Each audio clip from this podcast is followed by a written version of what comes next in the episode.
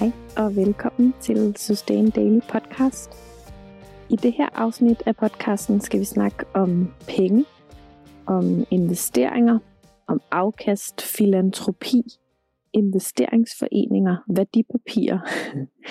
en hel masse ord, som ikke normalt finder vej ind i podcasten her, men som har noget med bæredygtighed at gøre. Afsnittet blev sendt første gang i fjerde sæson af Sustain Daily Podcast, og i det har vi besøg af Silja Nybo Andersen, som er investeringsrådgiver i Merkur Andelskasse. Og hvis du allerede føler dig en lille smule sat af, så kan jeg godt forstå det. Vi har valgt at genudsende. Okay, det er løgn. Jeg har valgt. Jeg har fået lov at vælge, øh, hvilket afsnit af podcasten jeg allerhelst vil genudsende, og så har jeg valgt det her. Og det er dels fordi, jeg synes, bæredygtige investeringer fortsat er et sindssygt spændende område. Det vil du også høre min øh, store begejstring for, når du lytter videre lige om lidt. Men så er det også fordi, jeg i sommerferien var sammen med et vennepar, en kvinde og en mand, som jeg snakkede med om det her med investeringer. Mig og så øh, den kvindelige del af parret der. Vi gik en tur sammen, og øh, så fortalte hun mig, at hun var begyndt at investere øh, fordi hun havde læst hist og pist, at det der med at investere, det kunne man øh, jo gøre, og det var der også nogle kvinder, der var begyndt på, og sådan. Og så havde hun tænkt, at det var måske egentlig en meget fed idé. Og så, efter hun var begyndt, så havde hun fundet ud af, at øh, hendes allerbedste veninde faktisk havde investeret sine penge i årvis. Det var bare ikke noget, de nogensinde havde talt med hinanden om. Og det fik mig til at tænke igen på det her med de bæredygtige investeringer, og på hvor vigtigt det er, at vi også snakker om den del af vores liv. Om alt det, der står på vores bankkonti. Alt det, siger jeg. Det er ikke sikkert, der står specielt meget, men lidt har også ret. Øhm, og det her med at investere, det handler for mig ikke så meget om, at jeg har vildt mange penge, som jeg skal have til at vokse vildt meget. Det handler lige så meget om, at det er en udvidelse af min forståelse af, hvor man faktisk kan gøre en forskel henne, og så begynde at tænke på mine penge. Øh, både dem, der står på en bankkonto, som jeg selv kan investere aktivt, men også dem, som bliver investeret for mig, for eksempel i min pensionsopsparing, som en mulighed for faktisk at påvirke samfundet i den retning, jeg gerne vil have det til at gå. Der er sindssygt meget power i at tænke bæredygtige investeringer, og det håber jeg, at øh, du bliver efterladt med en fornemmelse af og en nysgerrighed i forhold til måske selv at springe ud i, når du har lyttet til det her afsnit af Sustain Daily Podcast, som handler om bæredygtige investeringer. Rigtig god fornøjelse.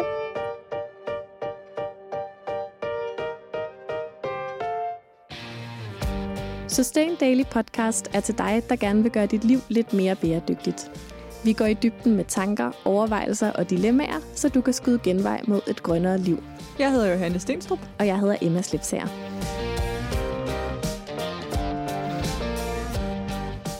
Hej Johanne. Hej Emma. Så er vi i gang med endnu et afsnit af Sustain Daily Podcast. Det har vi i hvert fald. Jeg har glædet mig helt meget til det her afsnit. Ja, det har du vel. Ja, det har jeg vel. Det er et emne, som jeg synes, vi har skulle lave et podcast-afsnit om i lang tid. Ja, og af en eller anden grund, så er vi først kommet til det nu. Ja, og det er jo rigtig dejligt. Og øhm, i det her afsnit, der introducerer vi også øh, podcastens nye sponsor, Merkur Andelskasse, og vi er super glade for at have Silja Nybo Andersen med til en snak om bæredygtige investeringer. Ja! Yeah. det er jo lidt et emne, du har nørdet, Emma, men jeg kan godt sige til lytterne, jeg ved meget lidt om det. Så, så er det sagt. Så øhm, vi tager jer med. Forhåbentlig bliver det i øjenhøjde eller ørehøjde. Og øhm, hvad handler det her om? Det skal vi snakke om i dag.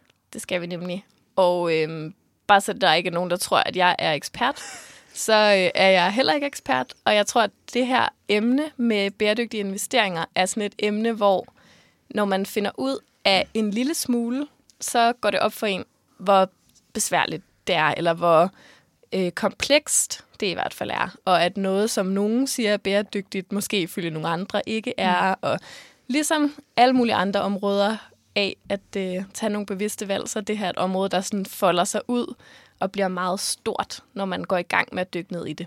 Så heldigvis er vi ikke alene. Nej.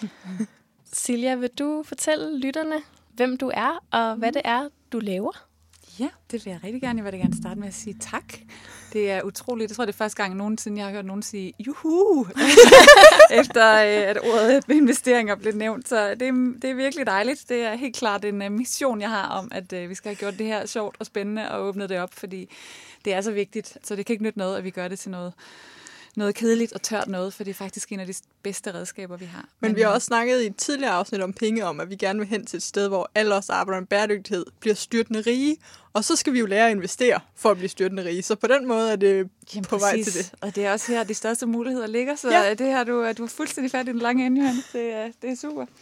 Men øh, for lige at sådan, fortælle lidt om mig selv, jamen, jeg hedder Silja, og jeg er investeringsrådgiver i Merkur, som det hedder. Så fantastisk titel her. det lyder øhm, rigtig tært. og det er rigtig dejligt at være inviteret ind et sted øh, på baggrund af den, af den titel. Men øh, det er faktisk super spændende, og øh, jamen, grunden til, at jeg er endt her, det har sådan det er lidt en længere historie. Jeg skal prøve at gøre den lidt kort, men øh, jeg er umiddelbart uddannet. Kan polit, så jeg læste økonomi i mange år, men arbejder faktisk ikke ret meget med det øh, i den første periode, efter jeg blev færdig.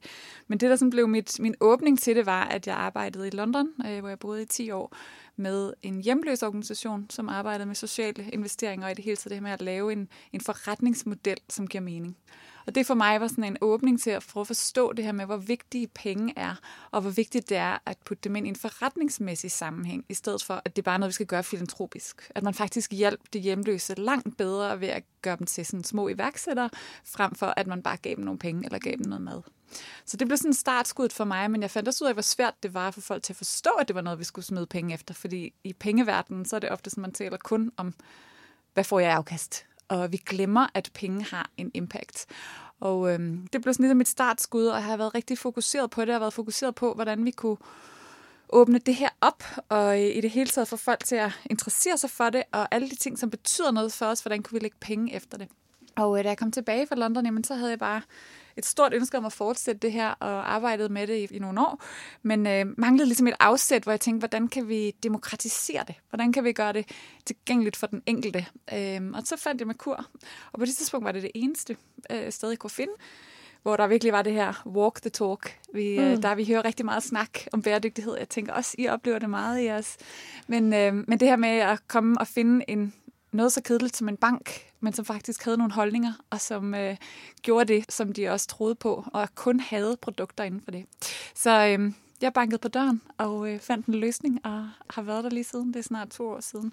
Og det har været en vildt spændende rejse, fordi fra at have været identificeret som en, en øko-hippie, så er det lige pludselig noget, som ja, der, der er et kæmpe momentum. Så jeg har mit afsæt derinde, og hvad sidder jeg og laver? Jamen, jeg sidder og rådgiver øh, individer, folk som jeg, øh, og folk, som har en interesse i at vide noget om, om det her univers, øh, og i det hele taget med til at definere, hvad er Merkurs investeringsunivers, og hvordan kan vi blive ved med at være dem, der holder barn allerhøjst, når det gælder bæredygtighed. Så du var faktisk en first mover på det her med at finde en arbejdsplads, der giver mening? Og Jamen, det kan, man måske, det kan man måske sige. Det har i hvert fald altid været ekstremt vigtigt for mig. Og det, der så bare var så interessant, det var, at man kan sige, det er noget mere hands-on at arbejde i en hjemløs organisation, men at faktisk finde ud af, hvor utrolig meget fyldes det føler, jeg kunne gøre selv i sådan en organisation, som man ellers ikke forbinder med, med bæredygtighed.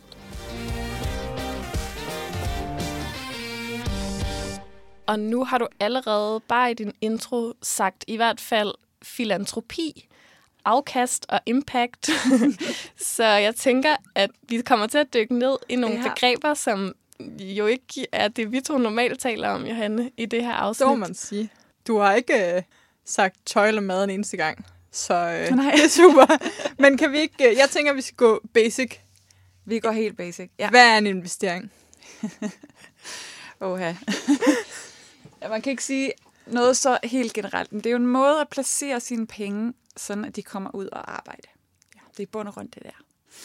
Når de ligger under i madrassen, eller de står på jeres bankkonto, så laver de ikke så meget. Så det handler om, hvor er det, vi sætter dem ud og arbejde. Det er sådan den helt grundlæggende tankegang. Og når man tænker investeringer, den måde, man ligesom gerne vil placere sine investeringer, så er det ofte med øje på, at man godt kunne tænke sig at tjene nogle flere penge og skabe sig et afkast. Så afkastet det er, når man tjener penge på investeringer? Præcis. Hvor meget har man tjent på at have sine penge stående? At arbejde i en eller anden form for virksomhed eller et eller andet finansielt produkt. Mm.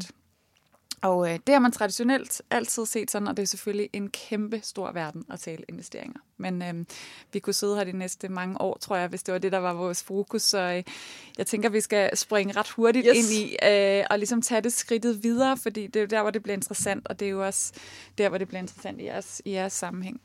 Det, jeg tror, der er vigtigt at forstå, i hvert fald sådan helt grundlæggende, det er, at nu taler vi det her med impact, altså have en effekt med sine penge. Det har man uanset. Så selvom mm. man ikke har taget stilling, så har man faktisk taget stilling.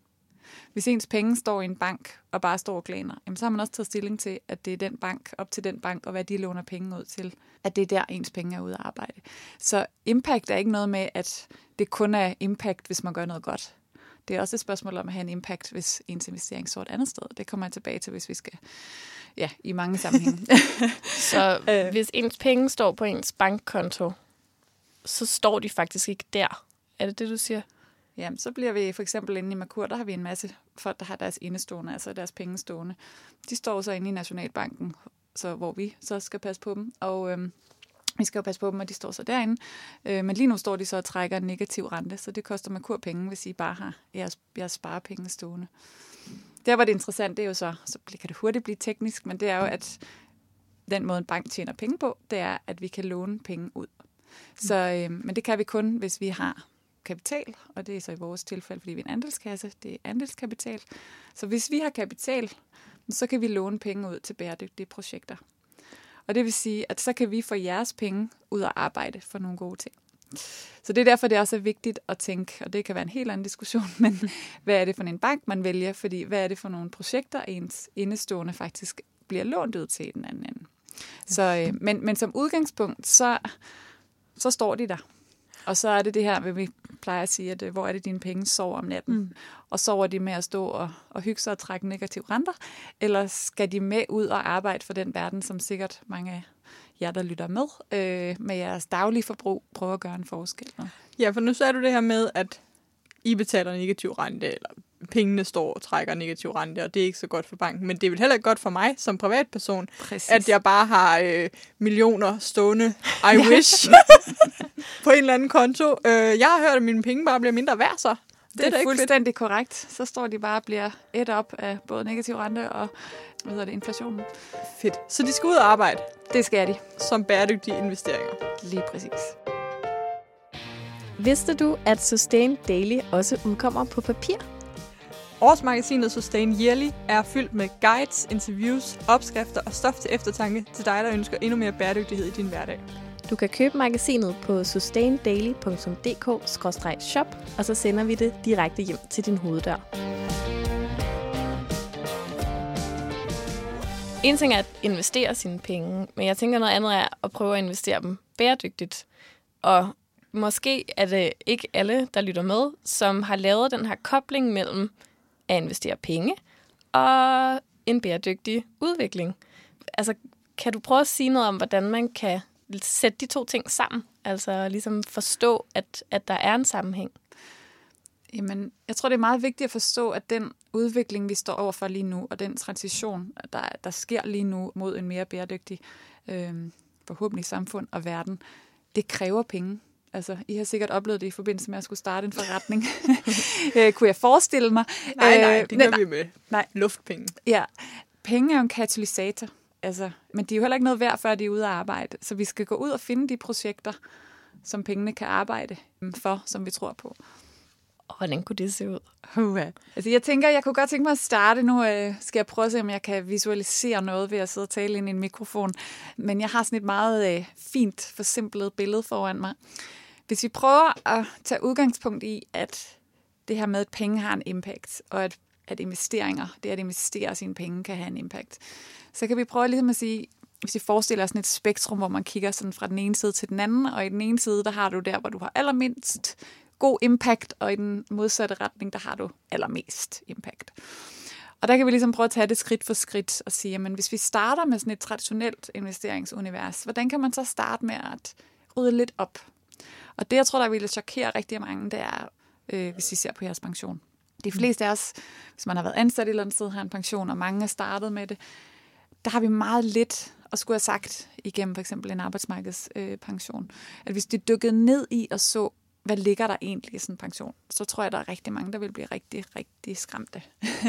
og jeg tror, i forhold til mange af dem, der lytter med i dag, vil virkelig få en eye-opener i forhold til, hvor nok hvor, hvor disconnected det er fra de værdier, de har til dagligdag. Så det, man kan ligesom tage fat i, når vi taler, taler bæredygtighed og tager det første skridt, det er at sige, jamen, hvordan kan vi rydde op? Nu taler vi ikke om at investere i de bedste løsninger i verden. Nu tænker vi, okay, hvordan kan vi sådan få etikken i orden? Hvordan kan vi ligesom tage det værste af det værste ud? Og vi taler sådan, hvis jeg lige skal komme med den lille viden, jeg har samlet op på møder om bæredygtige investeringer, så taler vi våbenindustri, vi taler øh, spil, altså børnearbejde, børnearbejde ja. brud på menneskerettigheder, øh, tobakindustrien. Olie?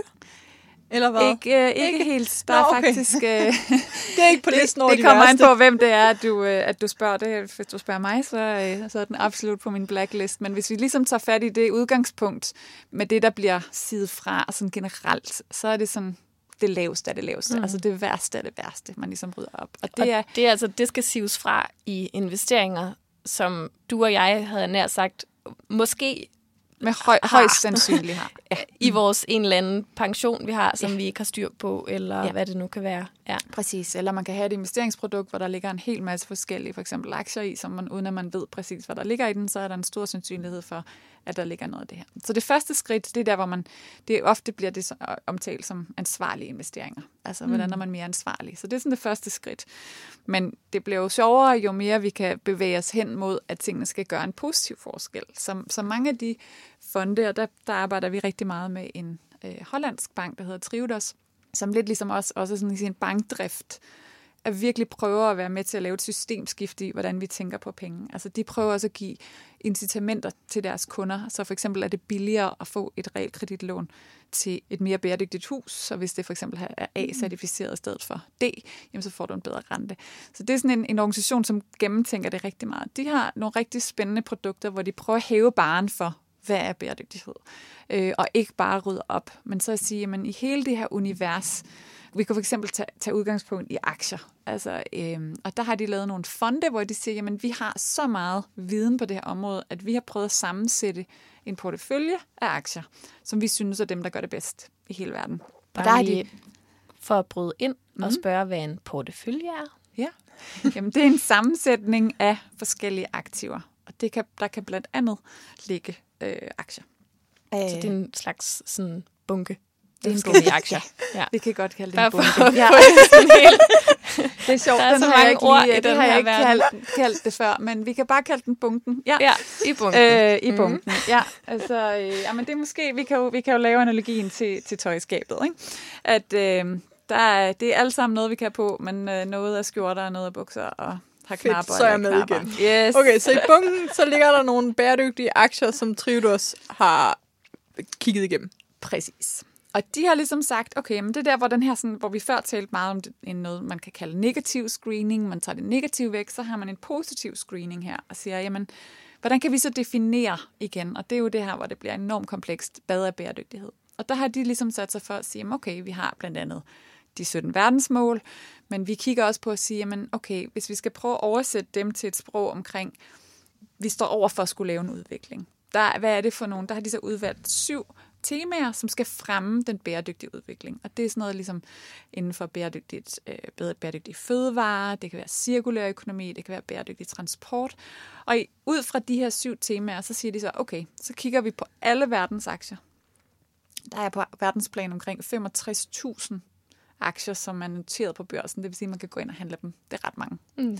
Og øh, der har de så fundet en portefølje frem, som kan ligge mellem 50 og 100 øh, selskaber men som alle sammen kan være linket til de her positive emner. Altså, og hvor de simpelthen screener virksomhederne og indgår i dialog med dem.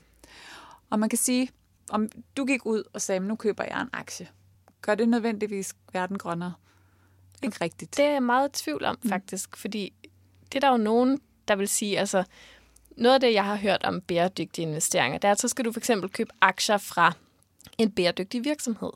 Men noget af det, jeg også har forstået, det er, at aktier, det er sådan en slags, øh, jeg ved ikke, hvordan man skal sige det, men luft. Altså, det er jo ikke sådan, at hvis jeg køber en aktie i Johannes bæredygtige virksomhed, så, så ser Johanne ikke pengene. Hendes ja, aktieluftværdi stiger ligesom bare. Er det rigtigt forstået? Og jeg Ja, ville sådan ønske, det var at vi sende øh, lytterne ud og købe aktier i Ja, jeg, systemet. vil, jeg, vil. jeg skal passe på, hvordan jeg formulerer mig her, kan jeg godt se. Ja, det jeg, vil, jeg kan jo give et eksempel. Altså, om, om jeg køber nogle Vestas aktier, som er på børsen, eller om du køber dem, det kommer der ikke flere vindmøller af. Og det er det, jeg vil komme tilbage til senere, fordi når vi, når vi nærmer os det, jeg vil kalde impact first, altså de investeringer, som gør den allerstørste forskel.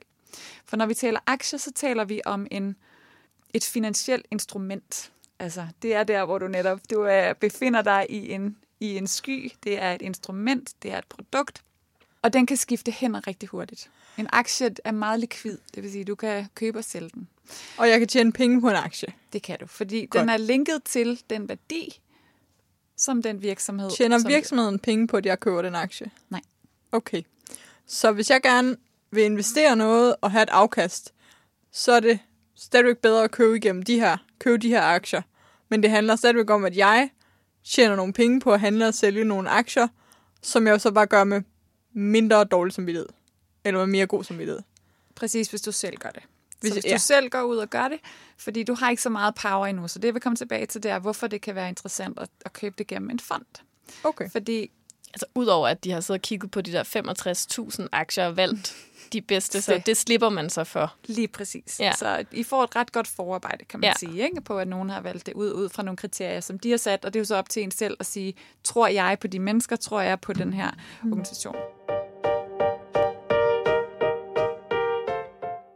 Men hvis vi lige holder det ved siden af og siger, at der er en forskel på, om du og jeg selv køber aktier, eller man køber det sådan en fond. Mm. Fordi det fonden kan, og der hvor det begynder at gøre en forskel, det er, at så kan der jo for eksempel ligge en milliard eller 5 milliarder kroner er samlet af alle jeres forskellige små investeringer. Så har man lige pludselig noget forhandlingskraft. Og det vil sige, at man kan som fond gå ind og sige, prøv her, vi ejer x procent mm. af den her virksomhed. Derfor har man ret til at stemme på generalforsamling. Og det vil sige, at man har ret til at engagere sig med virksomheden, fordi nu er du ejer af virksomheden. Og det er der, hvor man kan gøre en forskel. Og det er det, der hedder shareholder engagement. Jeg skal lige have, have beklaget, at nu kommer vi Det er over i det. Øh, at man har et aktivt ejerskab. Det er det, der hedder på dansk. Og det er det, man kan i en fondstruktur. Og det kan man selvfølgelig også gøre selv, men jeg tror bare, for at virksomheden skal lytte til en, så skal man sådan op i en, i en vis størrelse. Det lyder smart. Jeg vil godt have mine penge et eller andet sted med nogen, der kan stemme til en generalforsamling. Sådan noget. Ja. Hvordan kommer man i gang med det? Jamen, så kan man komme ind, for eksempel at blive kunde i Merkur. Og så kan man tage en snak om, det er jo bare så vigtigt, at man tager en snak om, hvad er ens tidshorisont, og hvad, er, hvad betyder risiko, hvad er ens egen risikoprofil. Der er en masse spørgsmål, man skal igennem der.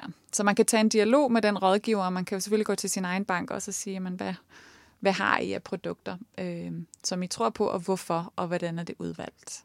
Men det er sådan en sammen, at vi stærkere-agtig effekt. Altså at en masse små mennesker, skulle jeg til at sige, det er det jo ikke, men en masse små investeringer ligesom slår sig sammen. Sammen. Ja. præcis. Okay, så, så hvor er vi på stigen fra det bare sådan do less bad til gør en masse godt? Nu er, vi, nu er vi nået ret langt. Okay. Ja, vi er nået ret langt for, hvad man kan som sådan en almindelig investor. Altså, ja. øh, og hvis man ikke har rigtig, rigtig mange millioner at investere, jamen så er vi Endnu. Endnu. så er det et fantastisk måde at starte på, fordi det er også en måde, man kan få noget spredning, så man ikke selv skal sidde og opfinde, hvad er det for nogle 80 aktier, man har lyst til at, til at lægge med. Mm. Men det, jeg har lyst til også at fortælle om, det er, og jeg tror, det der oprindeligt gjorde, at jeg synes, Merkur var rigtig interessant, det er, at det lykkedes dem at få det, som vi kalder Impact First investeringer. Og det vil sige her, hvor vi, nu er vi ude på spektret, hvor man siger, okay, fordi det her, hvor... At Okay, det gør en stor forskel. det gør en stor... Yes. Ja, præcis. Vi er ude i, at dine penge gør rent faktisk, at der kan komme mere grøn energi. Mm. Så øhm, for eksempel, øh, kan jeg give et eksempel, vi har en grøn energifond, som investerer i nye projekter i vind, sol og energieffektivitetsprojekter over, omkring, øh, rundt omkring i Europa. Og jo flere penge der er i fonden, jamen jo flere projekter øh, kan de så lave. Så det vil sige, at jeres penge er faktisk ude og endnu mere en katalysator for, kan man sige, nye projekter. Mm. Og det er der, hvor det begynder at gøre en reel forskel. Fordi nu er vi med til at flytte noget, fordi vi har virkelig brug for også den her urgency i forhold til den verden, der brænder lige nu, ikke? at øh, flere penge ud efter det her ting. Et andet eksempel, der kunne være Impact First, hvor, hvor man virkelig har en effekt med sine penge, det er, at man kan investere i det hedder microfinance som er sådan mikrokreditinstitutioner, som er kan sige, banker i udviklingslande, som yder lån til mennesker, som ikke har så let adgang til, til deres finanser. Der er næsten 2 milliarder mennesker i verden, der ikke har adgang til en bank. Og det er faktisk ret øh, begrænsende for ens daglige liv, at man skal nærmest bogstaveligt talt bære på alt, hvad man ejer. Mm. Det er svært at få et lån. Det er meget, meget svært at, vækste mm. en, en lille virksomhed, hvis ikke man har adgang til kapital. Så hvis man kan komme ind med penge i sådan nogle projekter og i, i sådan nogle institutioner, jamen så har det en kæmpe effekt at nå ud til de her. Og det er sådan også, nu sidder vi så tre kvinder her, men det er faktisk sådan, at 81 procent af alle lånene, og der er, jeg tror, over 20 millioner lån ude, går til kvinder. Altså i, I den her fond. I, micro. I den her fond, ja. ja. Og kan jeg også det, hvis jeg er person, komme ind og lave og den her slags? Den. Ja, det kan du. Okay. Øhm, så kan jeg bestemme, om jeg synes, at øh, kvinder i små mikrovirksomheder i tredje verden, eller grøn energi er vigtigst. Præcis. Okay. Men der er selvfølgelig, det er jo meget mere komplekst end det, for der er jo også mange, øh, nej, men der er mange afledte effekter af, for eksempel at låne ud til kvinder. Og det er i forhold til børnedødeligheden falder, kvinders uddannelse stiger. Øhm, når kvinders uddannelse stiger, får de også færre børn, hvilket i nogle af de her steder i verden også er en fordel. Så der er rigtig, rigtig mange positive ting. Øhm, og hvis du ser på verdensmålene, er det helt, helt fantastisk i forhold til, hvor mange ting du faktisk rammer ved at give en kvinde adgang til et par tusind kroner.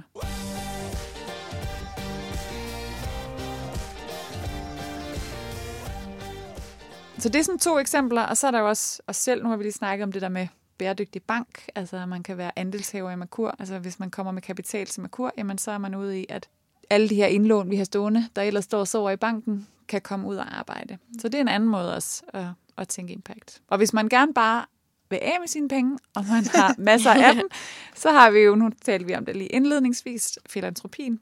Så hvis man nu synes, hvad, at Røde Kors er den rigtige organisation, eller Amnesty, jamen så kan man jo... Er det også det, vi kalder velgørenhed? Ja. Okay. Altså forære sine penge væk, ja. uden modkrav. Præcis. Som jeg tænker, at, at rigtig mange danskere garanteret gør hver måned. Måske har man ikke tænkt over, at det er filantropi. Altså, det er flotte ord. Det er meget men, flotte ord, ja. men rigtig mange har jo de her, ja, hvad skal man kalde det, abonnementer mm. til diverse, ikke? Jo, øhm, og støtter forskellige. Ja. Men jeg tror, det, der er vigtigt at forstå, det er, at, at du kan gøre mindst lige så meget med dine investeringer. Altså, da jeg arbejdede med, med de hjemløse der i London, det var, det var fuldstændig vildt at se, hvor meget det kunne altså transformere en person og få mm. adgang til at stå og sælge det her blad og skabe en forretningsmodel. Og det kan godt være, at de tjente 50 kroner om dagen eller et eller andet. Men, men det var ret fantastisk at se, at det faktisk det var ikke filantropien, der hjalp dem. Det var faktisk det, der var nogen, der ville investere i dem. Mm. Og det er der, hvor jeg godt kunne tænke mig at stå et slag for, at det er derfor, det er så vildt spændende. Altså, og nu siger du det. mindst lige så meget. Kan man på nogen måde sige, at det giver mere impact at investere end at give dem væk, eller er, det, er vi stadigvæk på sådan et sted, hvor så det er kommer vi ud i en, uh, en vild diskussion, okay. men man kan sige, at det der er med at investere, det er jo, at man har en forventning om, at pengene kommer igen. Og det vil mm. sige, at pengene recirkulerer. Så på en måde vil jeg sige, selvfølgelig er det bedre at investere. Der vil bare være nogle ting, der er meget, meget svære at investere i. Mm. Men, men det vil sige, hvis der er en forventning om, at det her lån skal tilbage for, den, for en kvinde for eksempel, der har lånt 2.000 kroner, jamen når de 2.000 kroner kommer tilbage med renter, så både får du et, et afkast på din investering, men de 2.000 kroner kan recirkuleres en gang til. Så det vil sige, at ja, det, du har en, en helt anden effekt, når du investerer. Fedt. Og alt andet lige ved incitamentet jo, så også for at skabe en bæredygtig forretning, tænker jeg at være større hos dem, man investerer i. Ikke? Altså, Præcis. Fordi man også tvinger dem til at tænke, Altså, vi har jo også selv mm. haft den diskussion nogle gange i forhold til Sustain Daily, og alt det her med, hvordan pengene bliver brugt, og at det er vigtigt at bruge dem til noget, sådan så at de også skaber mm. sig selv igen, eller hvad man skal. Altså, det er jo i virkeligheden den diskussion, ikke? Jo. Um. Jo, og det er det her med, at vi skal, vi skal tænke tanken videre fra, at vi, vi er så glade for vores daglige forbrug. Altså, det kan føles godt at gøre en forskel. Det føles virkelig dejligt, når man har lavet den der hjemmelavede shampoo, eller hvad det nu er, og man køber noget mad, der er sundere, eller vi spiser mindre kød, eller hvad det kan være. Men vi skal have overført det til den mere institutionelle verden, og vi skal blive mindst lige så excited. Og jeg håber sådan, at jer, der lytter med, har lyst til at gå ud og være aktivister omkring det her, fordi det er med vores penge, at vi har den aller, aller største stemme. Altså, det er virkelig her, vi kan gøre en forskel. Også på den lange bane. Altså, og så får jeg lyst til at snakke mængder. Altså, Hvad, mængder? mængder af penge. Kan vi snakke om, hvor mange penge har man, og hvis man kan inddele folk i nogle kasser, og det har man selvfølgelig ikke lyst til, men hvor, hvad kan man så gøre? Hvis man er helt almindelig lønmodtager i den kasse, hvor iværksættere også ligger og ikke tjener så meget og bruger sin løn hver måned, kan man så investere? Jamen, man skal jo have noget at investere for. Ja. Og jeg vil sige, jeg vil aldrig nogensinde gå ud og sige, at man skal Nej. låne penge til at investere for. Altså, Men man har måske være- en pension, som du nævnte. Præcis. Og der er mange forskellige måder. Der, Ja. der, der er det bare op til, der er man nødt til at tage snakken med den enkelte, fordi det kan være meget afhængig af, hvad mm. er det for en arbejdsgiver, man har haft. Men altså, skulle I sætte en pension op, så kunne I få en firmapension, Sustain Daily firmapension, som kunne være bæredygtig gennem Merkur for eksempel. Det ville I sagtens kunne sætte op. Og hvis man har selv sætter penge til side, mm. så er det også muligt i forhold til en pension. Og jeg har ikke lyst til at sætte beløb på, men man skal have nok penge til, at det er nogen, man kan undvære. Ja. Mm. Og det er også nogen, man skal kunne undvære i en lang årrække. Mm. Fordi det er meget, meget vigtigt, at når vi taler investeringer, der altid er en risiko. Ja. Og der kan være en risiko for at miste noget af det, der kan være en risiko for at miste det hele. Det kan være meget afhængigt af, hvad man investerer i. Og der bliver tidshorisonten utrolig vigtig. Mm. Altså, så hvis man ved, at man skal bruge nogle penge, og man skal købe et hus om et halvt år, så vil der aldrig råde nogen til at gå ud og købe en masse aktier. Men hvis man nu har et par tusind hver måned, man kan sætte til side og siger, det her, de skal bare bo under sengen. Kan man så komme i gang? Det kan man sagtens. Og jeg tror, der er noget meget vigtigt, og, øhm, og nu håber jeg selvfølgelig ikke, det kun er kvinder, der lytter med, men, men det er nok kvinderne, jeg har mest lyst til også at Hvis du er en mand, der lytter spark. med, så øh, send os en mail, så vil vi gerne vide det. Men der er bare det faktum også, at kvinder er ekstremt dårligt stillet på den lange bane, fordi vi er så dårlige til at investere. Og øhm, jeg har netop lige læst et, et eksempel, nu har jeg, kan jeg ikke lige vise det visuelt, men, men hvor du ser Jane og Joe, der starter deres liv sammen i starten af 20'erne og får, køber en bolig sammen. Så får Jane et barn. Hun går lidt på øh, Jane og Joe tid. får et barn. Øh, Måske oven i købet. de får et barn. Ja. Hun føder Det er bare hende, der Ja. bærer det og føder det og Ja, ammer men det. øh, Ja. der er altså det, ofte det, at det er Jane, der går mere hjemme, mm. end han Mm. gør, og det har nogle konsekvenser, og at hun ofte også derfor får mindre tid på arbejdsmarkedet, både lige efter, men måske også går på flekstid. Og så kommer det allervigtigste faktisk, og det er, at Jane ikke investerer mm. i forhold til Joe. Så, øh, så kan det godt være, at hun i den periode ikke har haft helt lige så mange penge, men hun har samtidig stadig ikke investeret. Og det er helt generelt, og desværre et rigtigt stor tendens, vi ser. Og samtidig med det, at kvinder har det svære med at tage risiko. Så det vil sige, over et langt liv, altså hvis man bare har haft det hele gemt i madrassen, så har det voldsomme konsekvenser i den forskel, Jane og Joey står på slutningen af livet. Mm. Så jeg vil absolut synes, at man skal komme i gang. Men og det, er der ikke noget med, at hvis man så kommer i gang som kvinde, så er man faktisk også lidt bedre til det end mændene? Jo, det er der mange, der siger. Jeg, har ikke, jeg vil ikke lige citere nogen øh, særlige... Øh, men der er, jo, der er flere undersøgelser, der viser, at, øh, at kvinder faktisk er rigtig, rigtig gode til det. Det var jo de her to argumenter kombineret, der fik mig til at begynde at interessere mig for det her. Altså et, en øh, uopdaget hidtil for mig mulighed for at påvirke udviklingen i den vej, jeg gerne vil have. Mm. Og to, kønsforskellene. Ja. Sådan noget, det prikker rigtig meget til mig, når der er nogen, der siger, at kvinder er helt vildt dårlige til et eller andet, som mænd er rigtig gode til. Og det er jo klart, at du siger jo ikke, at vi er dårlige til det. Du siger bare, Det at der det er bare færre, ikke. der gør det. Og det er Præcis. det, der er problemet. Problemet er ikke, Og vi fordi vi af synes, det. det er super uinteressant. Mm. Altså, og det gør mig så ked af det. Nu er jeg selv det kedeligste i verden at være bankdame. Altså, øh, men jeg siger det sådan lidt med, med god ironi, fordi vi skal simpelthen have det vendt om. Fordi det er mega sjovt, og det er rigtig spændende. Mm. Og jeg mener, vi har de mest veluddannede kvinder i Danmark. øh, og vi har de fedeste jobs, og alligevel er det noget, vi overlader øh, meget ofte til, til en mandlig partner eller en mandlig ven, øh, fordi vi ikke synes, det er interessant. Så vi skal bare have gang i det her, og den uro, der ligger i mange af os, som, som bekymrer os virkelig for verden. Mm. Altså det er her, vi også igen skal have aktiveret os selv, og aktiveret det her som, som et fantastisk redskab, fordi den følelse, vi får, som jeg har været inde på nogle gange, ved nogle gange at, at gøre noget bæredygtigt, eller tænke anderledes, købe anderledes, jeg vil sådan ønske, at vi kunne få den integreret i os selv, fordi når vi taler om investeringer, og vi taler om penge, fordi altså, det er gigantisk, det potentiale, der ligger derude. Og også på den lange front, fordi det er sådan, at vi står over for den aller, aller største overgang af formuer i verdenshistorien fra den ældste generation til den næste generation. Og det er simpelthen, fordi vi er blevet så rige i verden, så når, når den ældste generation dør, jamen så er det så jo du ved, den nye generation, der tager over, og af den nye generation, der er 70 procent af dem kvinder. Og det er, fordi uh. kvinder stadigvæk lever længere end mænd, øh, og der er et bias der. Men det betyder altså også, at kvinder kommer til at sidde på det her. Altså, og udviklingen er også, at, at kvinders formue stiger mere relativt.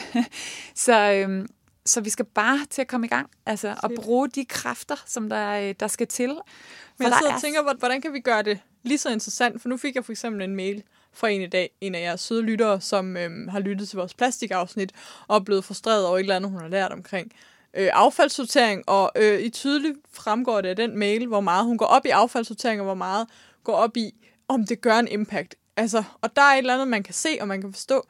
Er der nogle ting inde hos jer, som gør, at man nemmere kan se, hvilken impact man gør, eller hvad man, hvilken forskel man gør? For jeg tænker måske også, at øh, det er ikke så håndgribeligt, hvilken forskel jeg gør i verden, men det er håndgribeligt at affaldssortere. Ja, men det gør vi rigtig meget for at synliggøre hele tiden. Trivdos, som jeg nævnte før, den her hollandske bank, laver nogle vildt spændende impact-rapporter, som man kan læse, og hvor de, de giver eksempler hele vejen igennem. De giver også eksempler på, hvordan de har lavet det her aktive øh, eller hvad hedder det, shareholder engagement, jeg bliver med at helst vil sige det på, øh, på, på engelsk, øhm, og giver nogle vildt spændende eksempler på, hvordan de har, har gjort de her ting. Og det altså, er den måde, de har påvirket virksomhederne. Præcis, ja. øh, og hvad det er for nogle dialoger, de har taget, og hvad, har, hvad der er kommet ud af det. De måler også på, hvordan deres portefølje for eksempel performer i forhold til vand og affald og energi i relativt til, hvis du havde haft sådan en almindelig investeringsportefølje.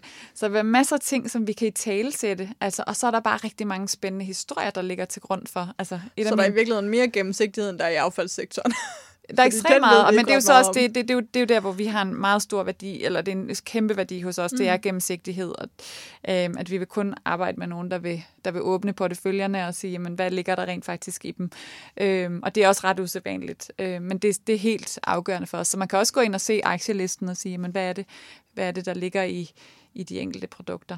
Men det er jo for eksempel også, altså fordi det er bare for at tage et eksempel på en virksomhed, Japan Railway for eksempel ligger i en af porteføljerne, som er et, et, et japansk togselskab. Og det er det her bullet train, som faktisk kan køre lige så hurtigt mellem centrum af to store byer, som det ville tage, hvis du skulle flyve og komme ind til mm. centrum. Mm. Men hvis du ser på CO2-udslippet af et passagersæde i det her tog relativt til, øhm, til fly, jamen så er det en 12. del. Så det der med at i talsætte nogle af de her ting også, som er sådan nogle globale, store virksomheder, altså, mm. men som faktisk helt konkret er med til at mm. fremme mm. den her bæredygtige udvikling. Fedt. Johanne, jeg tænkte på, at du havde de to kategorier. Dem, der bruger alle deres penge op, og så ja. dem, der kan sætte et par tusind af om ja. måneden. Og så vil jeg bare lige tilføje en mhm. tredje mm. kategori, som jeg måske også tror, nogle af vores lyttere er i. Ja. Dem, som er gået fra at være studerende til pludselig at have fuldtidsjobs, og tjene det, som vi i min omgangskreds kalder voksenløn. øh, måske ovenikøbet øh, stadigvæk bo i en relativt billig lejlighed. Mm. Måske have en partner, som har haft samme skift.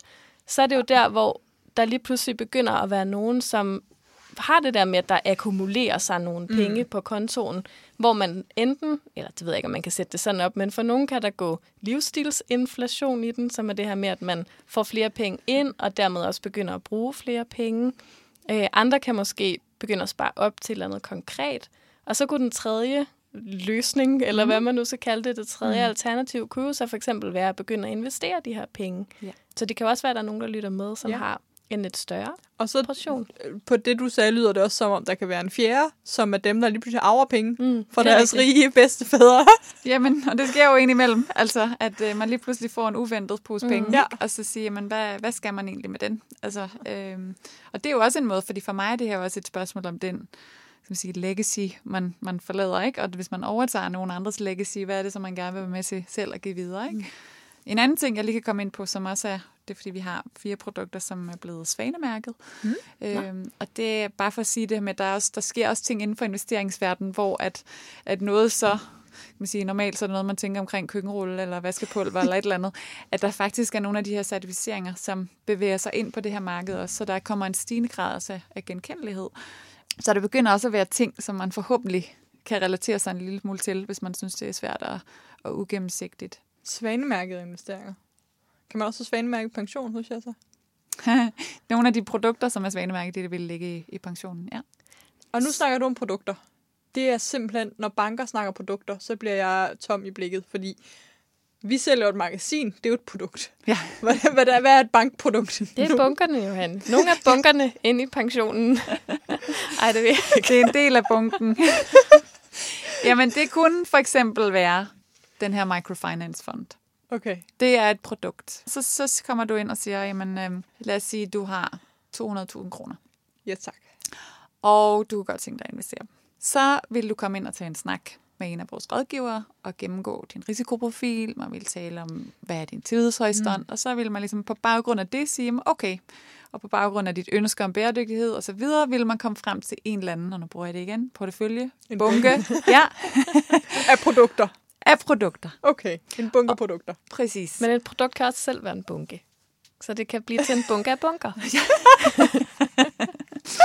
Men i virkeligheden er det nogle stykker papir, eller hvad man skriver under, eller altså... Ja, så, øh, og nu er vi jo så i den lykkelige øh, omstændighed, at ikke alt behøver at foregå på papir længere, øh, Ja, ja, okay. men at man kan også underskrive ting øh, digitalt. Men ja, det er i princippet nogle papirer, som du underskriver, Okay.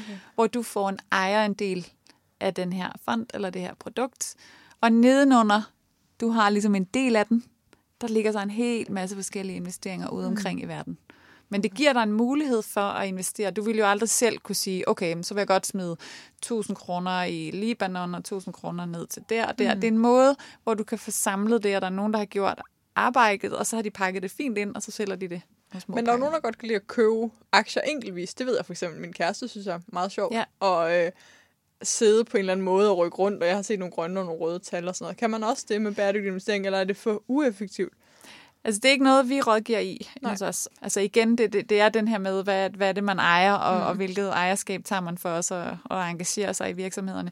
Men det kan man da sagtens, altså hvis, det er, hvis man synes, det er interessant. Øh, jeg, vil, jeg vil dog synes, man skal passe rigtig, rigtig, rigtig godt på. Og man skal også huske på, at vi har haft det længste opsving i verdenshistorien mm. lige nu. Så man har også, når man ser historik for de sidste 10 år, så ser det virkelig, virkelig flot ud. Så man skal også bare være, jeg håber bare, at folk er, er forsigtige, og det er på den ene side siger jeg, at folk skal investere, men jeg vil også sige, få noget ordentlig rådgivning, Ja. og sikre dig, at at du, hvad du har råd til at tabe, og sikre dig, hvad din tidshorisont er, at den er, den er lang, når du går ind i nogle af de her, øh, hvis du går ind og køber aktier direkte. Okay.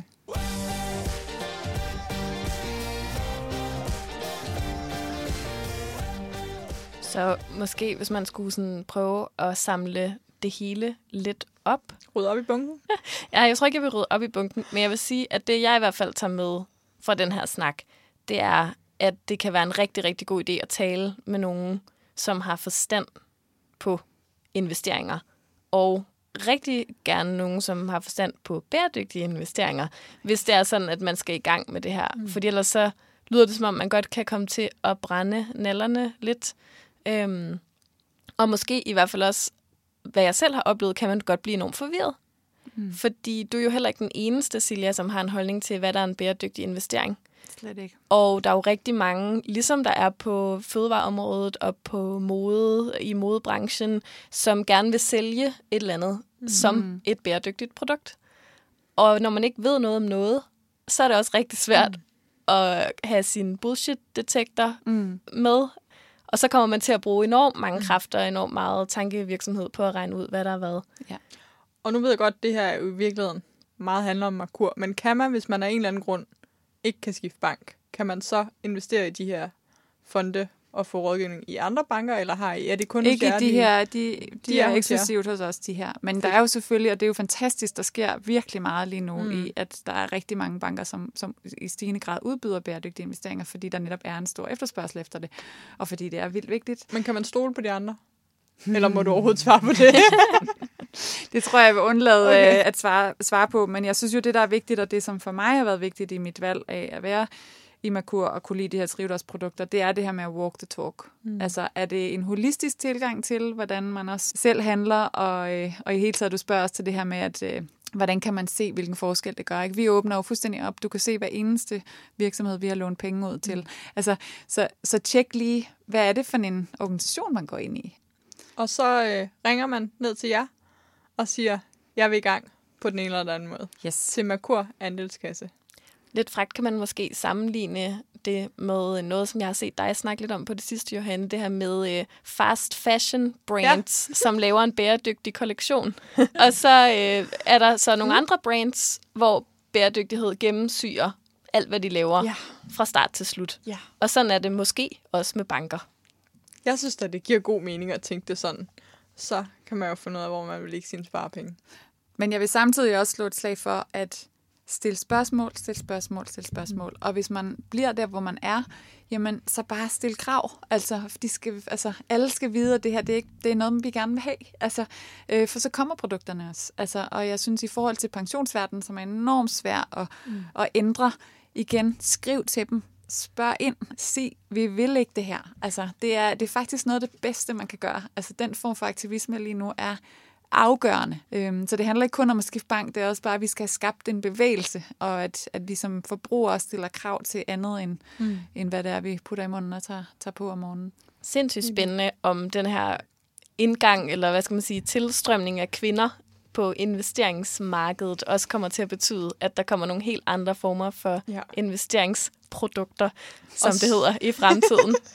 og skriv gerne, hvis, øh, hvis I har lyst til at gå i gang med investering på kommentarer eller på vores, øh, så vi kan se, fordi der er jo også et eller andet med det her med øh, social proof, og at man gerne vil, at der er nogen, der går for. Så øh, hvis vi kan samle nogle øh, af jer, der lytter med, som har lyst til at gå i gang med at investere, så kan det være mega fedt, fordi så er der andre, der ser det og bliver inspireret og har lyst til det. Jeg blev i hvert fald lidt klogere, vil jeg sige. Øhm, jeg glæder mig til at arve nogle penge, så jeg kan komme i gang. Hvad har du tænkt at gøre nu, Emma? Øhm, jeg har du er jo, kommet i en fået et voksenjob, så ja. jeg tror, at det, som der lige skal ske for mig, det er, at jeg skal øh, finde ud af, hvor mange penge. Det koster jo også nogle penge at få et voksenjob, finder man lynhurtigt ud af, med øh, hvad hedder sådan noget, fagforening og mm. A-kasse og alle de der studenterting, man har været vant til, kostede 25 kroner om måneden. De bliver lige pludselig blæst op. Så, øhm, så jeg tror, jeg skal have lidt et overblik, og så skal jeg nok øh, måske på et tidspunkt tale med min bank. Mm. God idé. Mm. Det er en god bank, kan ja. jeg afsløre. Ja, helt sikkert. ja. Tusind Jamen, tak, fordi I lyttede med. Tusind tak, fordi du var med, Silja. Tak, fordi I ville have mig. Vi lyttes ved om en uge. Hej hej. Hej hej. Tak fordi du lyttede til Sustain Daily Podcast. Det betyder vildt meget for podcasten, om vi får nogle anmeldelser. Så når vi nemlig længere ud og kan få spredt det grønne budskab endnu bedre. Så hvis du har to minutter, du ikke ved, hvad du skal bruge til, så hop meget gerne ind i din podcast-app og anmeld Sustain Daily Podcast. Og hvis du vil høre endnu mere fra Sustain Daily, så kan du følge os på f.eks. Instagram eller Facebook, eller skriv dig op til vores nyhedsmails, hvor du bliver den første til at høre, når vi laver seje ting.